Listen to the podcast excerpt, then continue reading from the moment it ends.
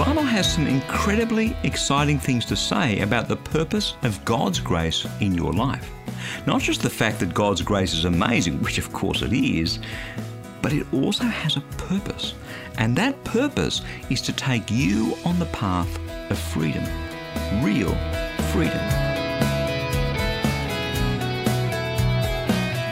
Hi, I'm Bernie Diamond, and thank you so much for joining me again on Christianity Works.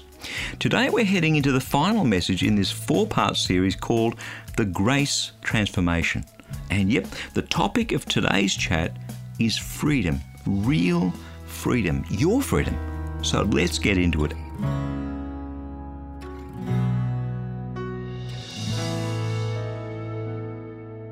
Over the last little while on the program, we've been chatting together about the amazing transformation that the grace of God brings into our lives. I like to think of it as a grace transformation. If you've been able to join me, you'll know that we've been spending some time in just one chapter of the Old Testament, in the book of Isaiah, chapter forty-three, because that one chapter happens to be cram packed full of the transformation that God's grace brings into the lives of his people. It's amazing to me how much God's managed to pack into just one chapter of his word, the Bible, his living word. And if you and I can just drink that in, the amazing power of God's grace, then we're going to experience a transformation in our lives that words simply can't describe. Now, to some, that might sound to be a bit over the top, a bit much, if you will. Transformation? Hey, I've believed in God for years, some people are saying. I've never experienced any transformation. Well, that may be you. That, that may ring a little true for you. If it does, stick with me, because we're going to dig deep today into what God has to say into your life about his grace transformation for you. Have you ever wondered what grace is? Grace is when you receive something good that you don't deserve. It's the flip side of mercy. Mercy is when you are spared a punishment that you deserve. Grace is when, in its place, you receive a blessing that you don't deserve. Two sides of the one coin, mercy and grace. And and one of the greatest acts of grace that God can ever pour out on anybody is a freedom from their past. Let's dive into God's word now. Isaiah chapter forty-three, a pivotal time in the history of Israel. They were in Babylon of all places, having been captured and exiled as slaves by the Babylonians. Now for them, that was an outrageous thing because they knew that they were God's chosen people. They knew that God had delivered them from slavery in Egypt some centuries before and brought them to the promised land, the land that he'd promised to Abraham many, many centuries before. And yet here they were again, not living in freedom in that promised land, but living in captivity as slaves in another land. Why? Well, because they turned their backs on God. Now, God was patient with them, but eventually his patience ran out, and he allowed the Babylonians to destroy Jerusalem, destroy the temple, and take his own people into captivity. The Israelites were living out the consequences of their own sin. Does that sound vaguely familiar? It happens to all of us when we turn our backs on God and go our own way in sin, in rebellion against him. We all end up living out those consequences. And as far as the Israelites could see, there was no hope for the future. They, they were stuck there in slavery. Great, just, let me say, like it is for you and me when we're wallowing in the slavery of our own sin. But then God decides to speak through the great prophet Isaiah. He speaks of bringing the power to change things. He speaks of breaking into their dismal reality. He speaks of the fact that he has redeemed them, that they are precious to him, that they needn't be afraid, that he's going to open their eyes to the great reality, the great unseen reality, which is him. He is bringing transformation, release for the captives, a new life. The very same thing that he wants to bring into your life and mine, the very same thing that Jesus came to this earth to bring for us. But before that transformation, before that release can happen, something else needs to happen in the hearts and the minds of his people. Have a listen to what God says to them through Isaiah chapter forty-three, verses fourteen to twenty-one. Thus says the Lord your Redeemer, the Holy One of Israel, for your sake I will send to Babylon and break down all the bars, and the shouting of the Chaldeans will be turned into lamentation. I am the Lord, your Holy One, the Creator of Israel, your King. Thus says the Lord, who makes a way in the sea, a path in the mighty waters, who brings out chariot and horse and army and warrior.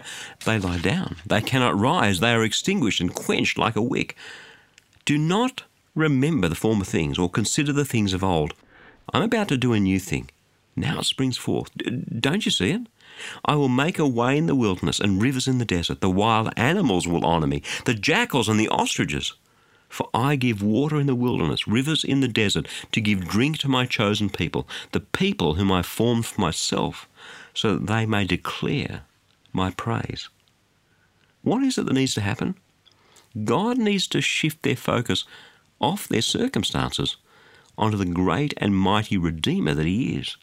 And God needs to get them to forget their past and place their hope in Him for the future. Because if all they can focus on is their past failures and their present predicament, then they won't be ready to receive the freedom that He is about to bring. And the very same is true for you and me. There are some people tuned in today who are gripped by their past. They can't get over their failures. They, they can't get over the hurts, perhaps the abuse, whatever it is in their past that's holding them back. And the thing about the past is that it's so powerful, it seems that nothing, nothing can set you free. That's precisely how it would have seemed to the Israelites. Seventy years in captivity, seventy years of the punishment that by now they knew that they so richly deserved, and no hope for the future until all of a sudden, without warning, the grace of God breaks into their bleak reality. And God calls on them to forget the past and replace it with a vision of a bright future, a way in the wilderness, waters and rivers in the desert, to give drink and to bless His chosen people, the people whom He formed for Himself to declare His praise. I believe that God is saying the very same thing to us today, to you and me. Forget the past. He's wiped your slate clean through Jesus. Through the death and the sacrifice of Jesus on that cross for you, the past is irrelevant when you consider the future in the light of the grace transformation that God wants to bring into your life. D- do you hear Him through His word today?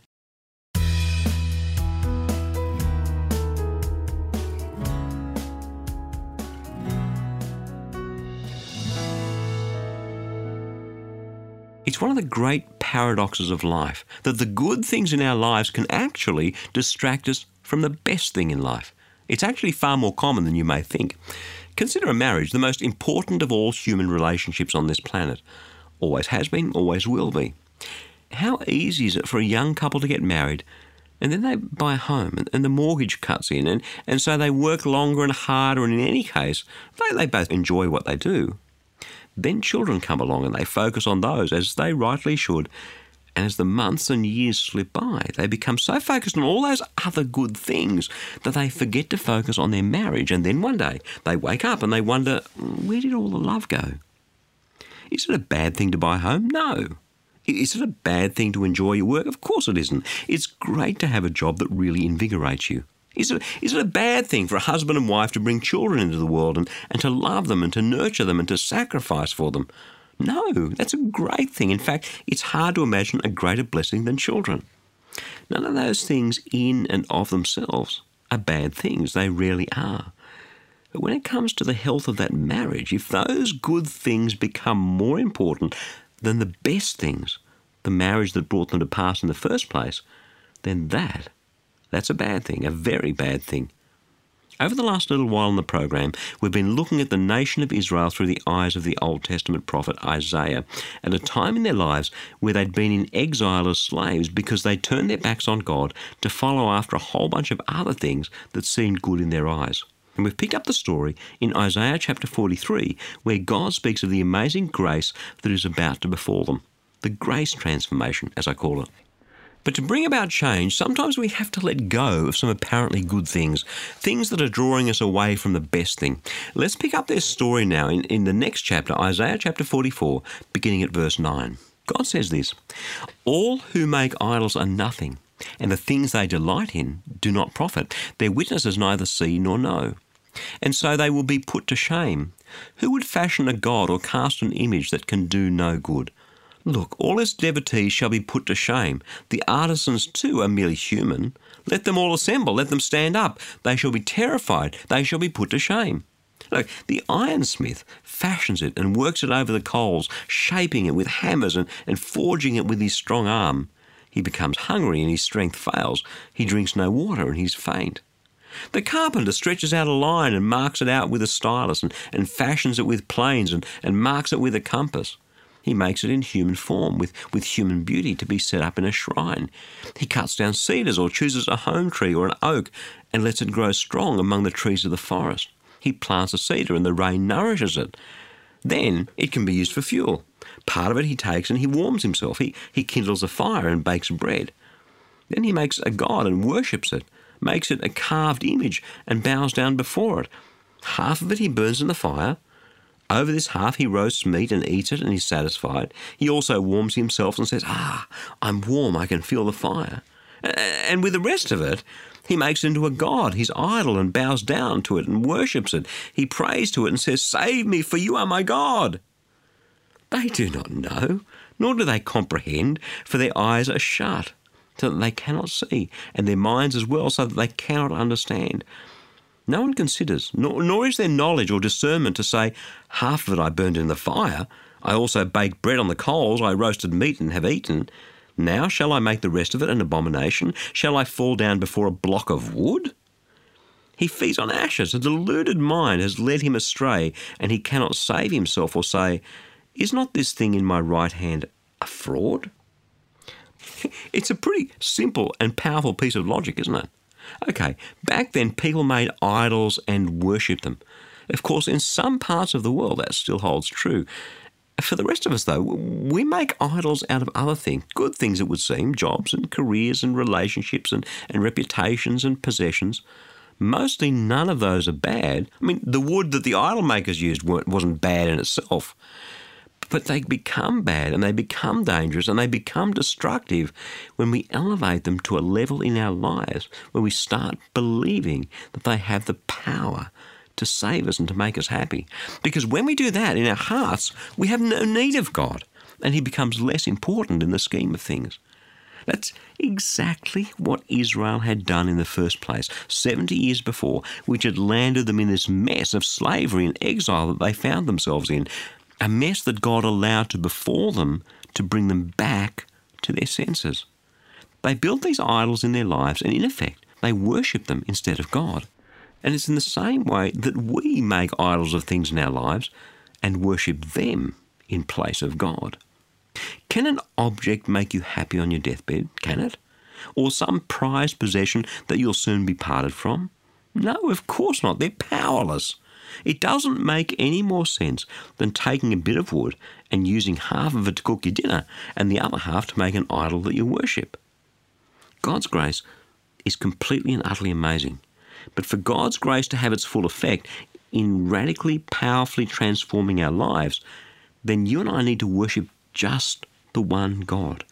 The God who's poured his grace out on us through Jesus Christ. The God who has the power to transform our lives. So you and I need to renounce some of the things that we've put above God in our scheme of things. Some of the things that are just good things that we've elevated to the wrong level. That'll be most of them. And a handful of them will be the things that we know are wrong. Whichever they are, we need to put them back into their rightful place so that God can be in his rightful place in our lives as the Lord of all. That's where transformation begins.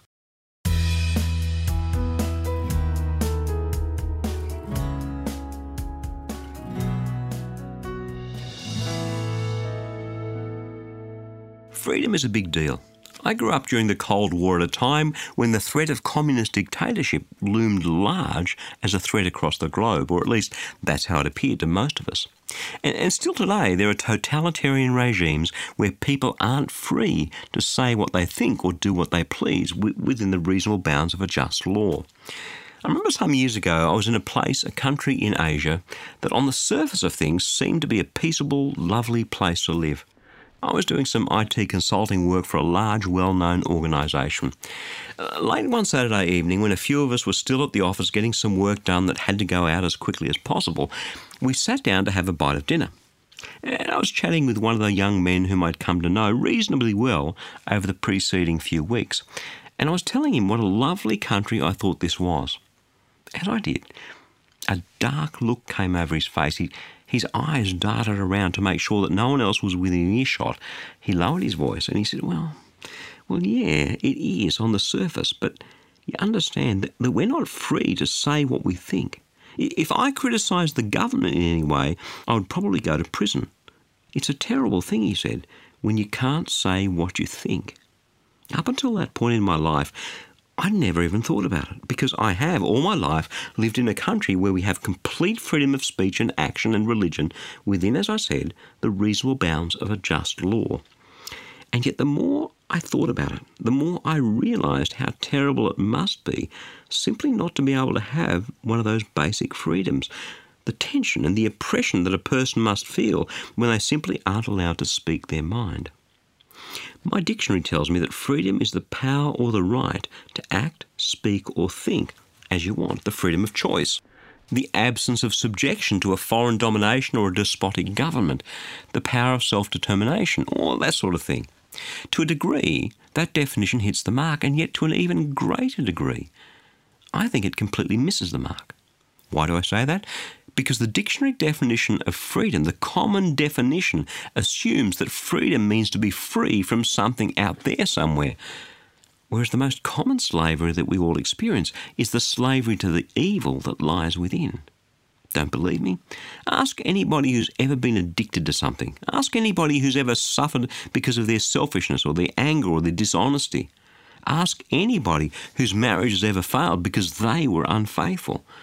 Yes, surely the greatest tyrant of all lies within. And God calls it sin. Now, conventional wisdom has it that we are masters of ourselves, that we can determine how we think and act and feel and react and behave. The Bible, on the other hand, God's word, maintains that we are all slaves to sin until God sets us free. It's a view that's one hundred eighty degrees diametrically opposed to conventional wisdom in this world.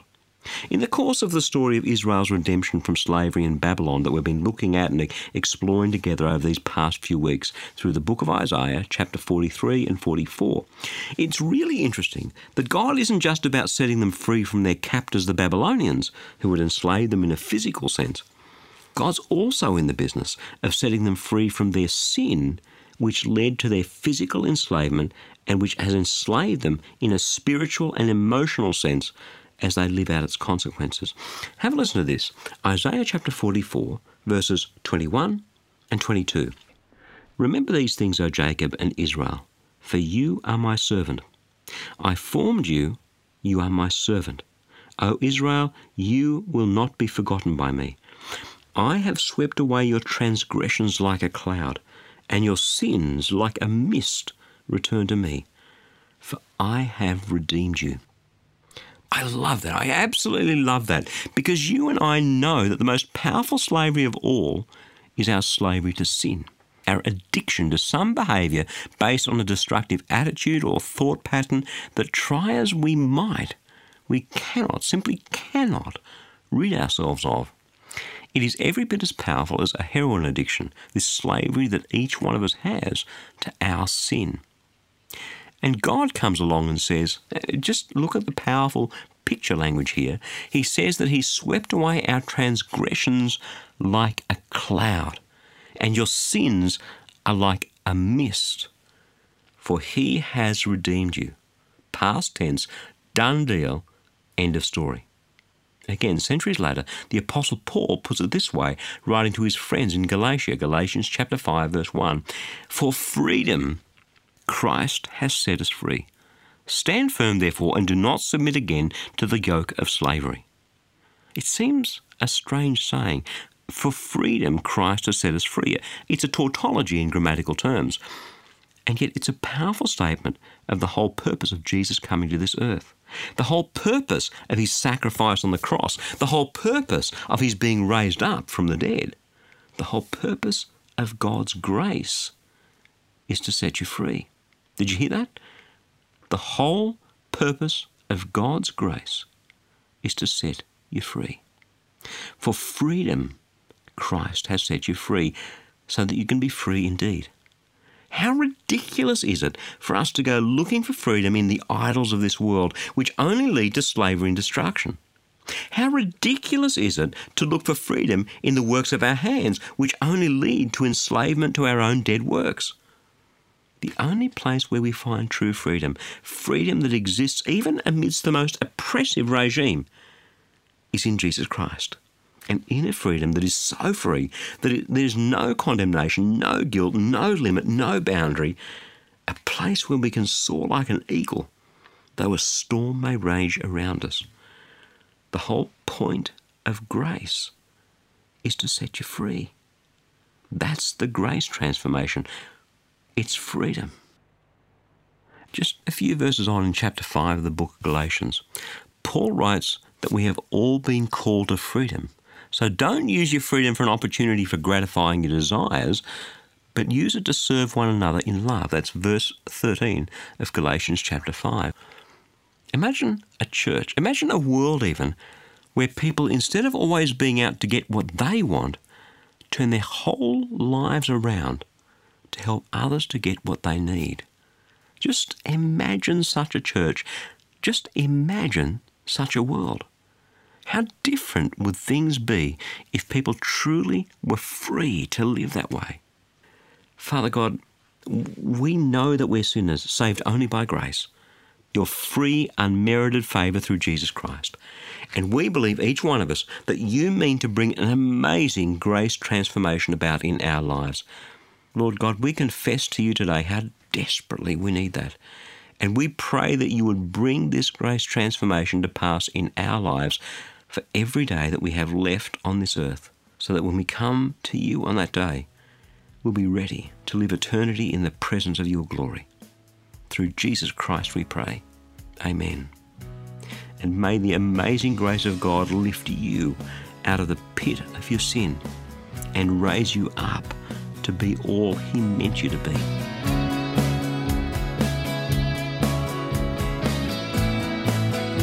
You've been listening to Christianity Works with Bernie Diamond.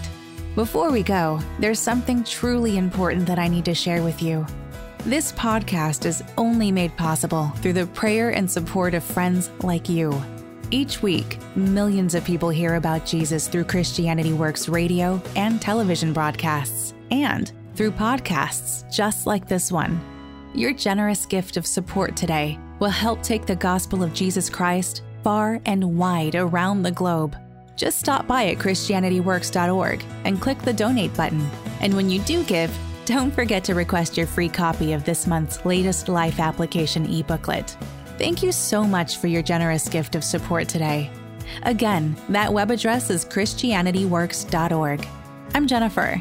We'll catch you again next time.